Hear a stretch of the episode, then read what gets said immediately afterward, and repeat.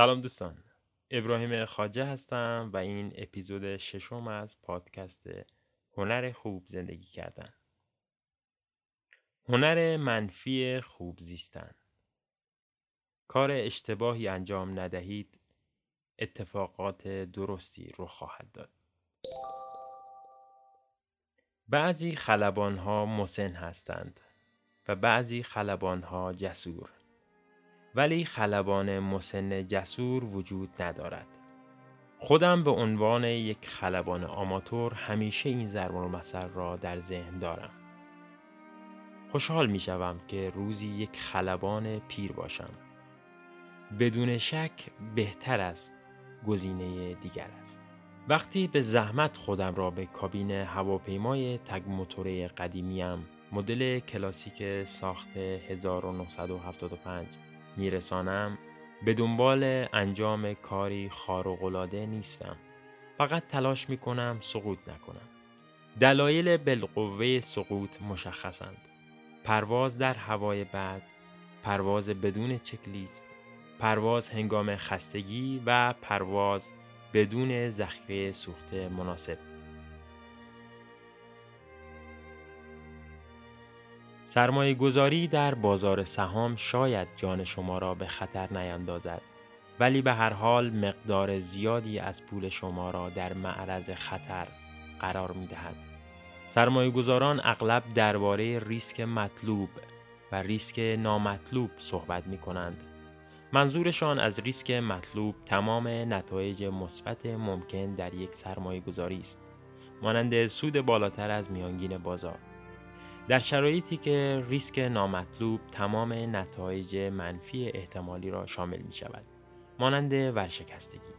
می توان در مورد پرواز هم این عبارت را به کار گرفت. قبل و حین پرواز تقریبا فقط به ریسک های نامطلوب و اینکه چگونه از آنها جلوگیری کنم فکر می کنم از طرف دیگر ریسک های مطلوب زیاد توجه هم را جلب نمی کنند عظمت رشتکوهای برفی آلپ ترکیب زیبای ابرها مزه ساندویچ در آن ارتفاع سرگیجه آور همه آنها به وقتش از راه خواهند رسید. مادامی که خودتان را از شر ریسک های نامطلوب حفظ کنید ریسک های مطلوب خودشان را نشان خواهند داد. چارلز الیس سرمایه گذار رویکرد مشابهی را به تنیس بازان آماتور پیشنهاد می دهد. برخلاف بازیکنان حرفه‌ای که تقریبا با هر ضربه‌ای توپ را به هر جایی که دلشان می‌خواهد می‌زنند بازیکنان آماتور اشتباهات بیشماری را مرتکب می شوند. آنها توپ را به تور میکوبند ضرباتشان را بسیار محکم بسیار بلند و به نقاط اشتباهی از زمین میفرستند. تنیس حرفه‌ای کاملا بازی متفاوتی برای آماتورهاست. حرفه‌ای ها امتیاز را می‌برند. آماتورها امتیازات را میبازند. این یعنی اگر در برابر یک آماتور بازی می کنید بهترین کار آن است که اشتباه نکردن را در اولویت قرار دهید.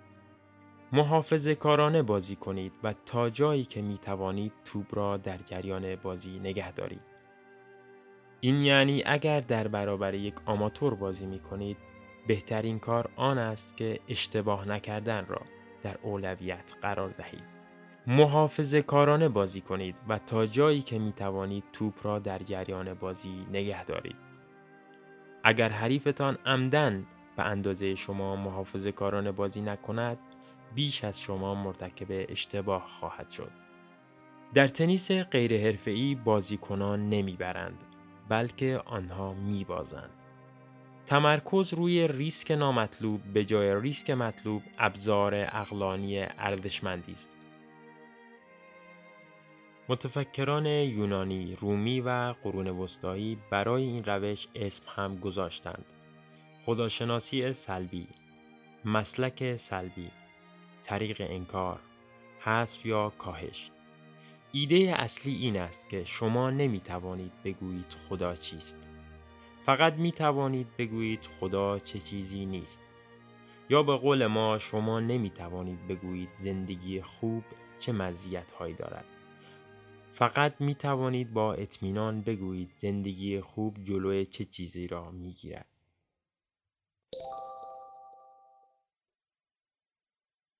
دو هزار و پانصد سال است که فلاسفه، خداشناسان، پزشکان، جامعه شناسان، اقتصاددانان، روانشناسان، متخصصان مغز و اعصاب و مدیران امور تبلیغاتی در تلاش بودند تا متوجه شوند چه چیزهایی مردم را خوشحال می کند. اما کل دانشی که تولید کرده اند کماکان ناچیز است. آنها به ما می‌گویند روابط اجتماعی در این خصوص اهمیت دارند. این روابط به ما کمک می کنند احساس کنیم هدفی داریم. رابطه جنسی هم ممکن است ایده خوبی باشد.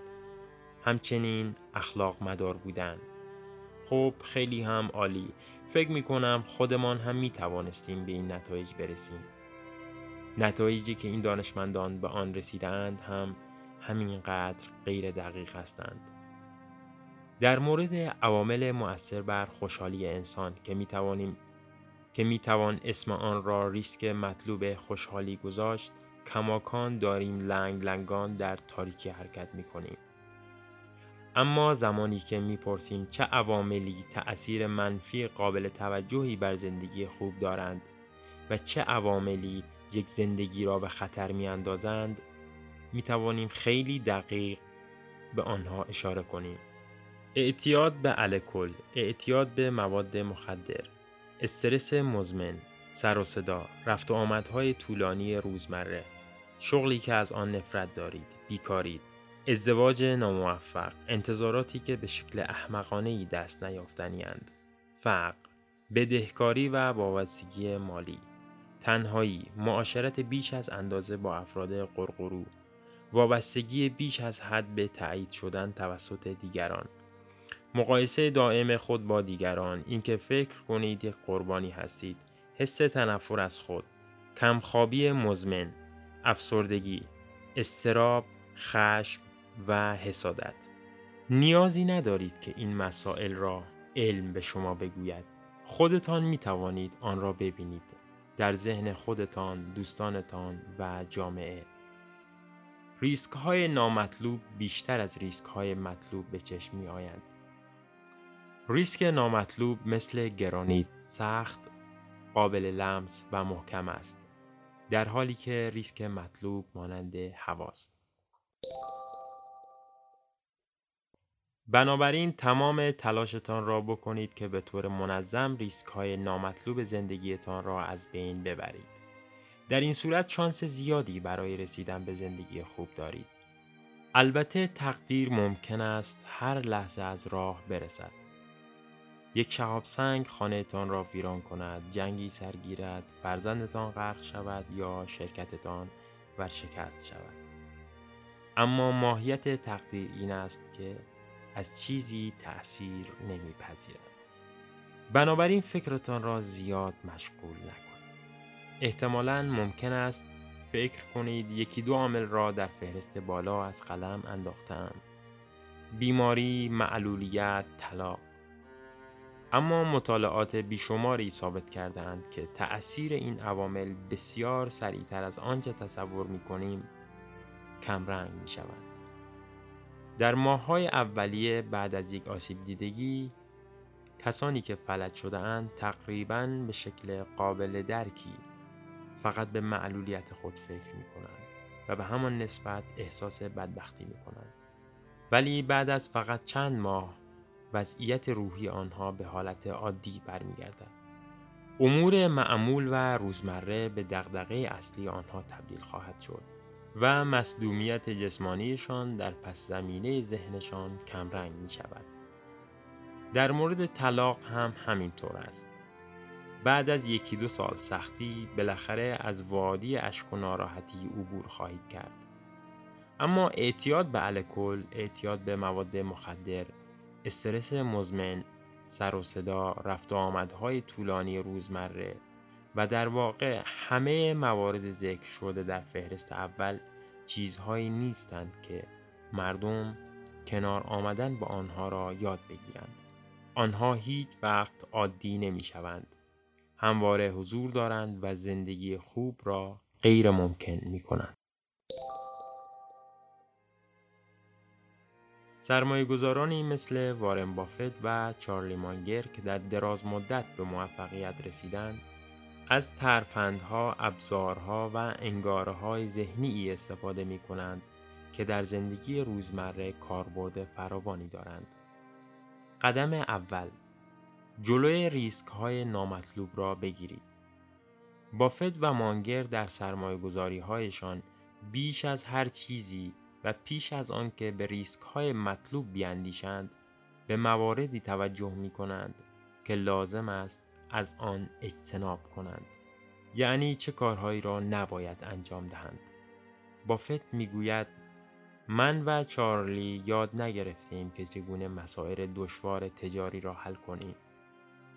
آنچه که یاد گرفته ایم این است که از آنها اجتناب کنیم. برای انجام این مهم نیازی نیست نابغه باشید. چارلی مانگر هشدار می دهد افرادی مثل ما مزایای دراز مدت چشمگیری نصیبشان شده است.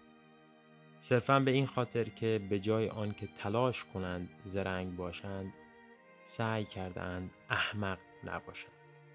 خب از این مطالب چه نتیجه ای باید بگیریم؟ اینکه بخش مهمی از یک زندگی خوب بیش از اینکه در گروه تلاش برای رسیدن به سعادت مطلق باشد به دوری جستن از حماقت، بیفکری و گرایش های عامه پسند است.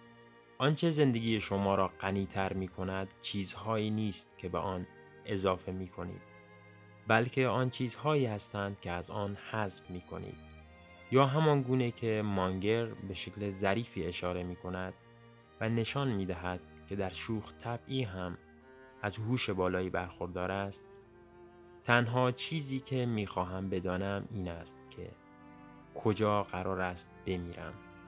در این صورت هرگز پایم را آنجا نمی‌گذارم. دوستان تا اپیزود بعدی لاتاری تخمدانی بدرود.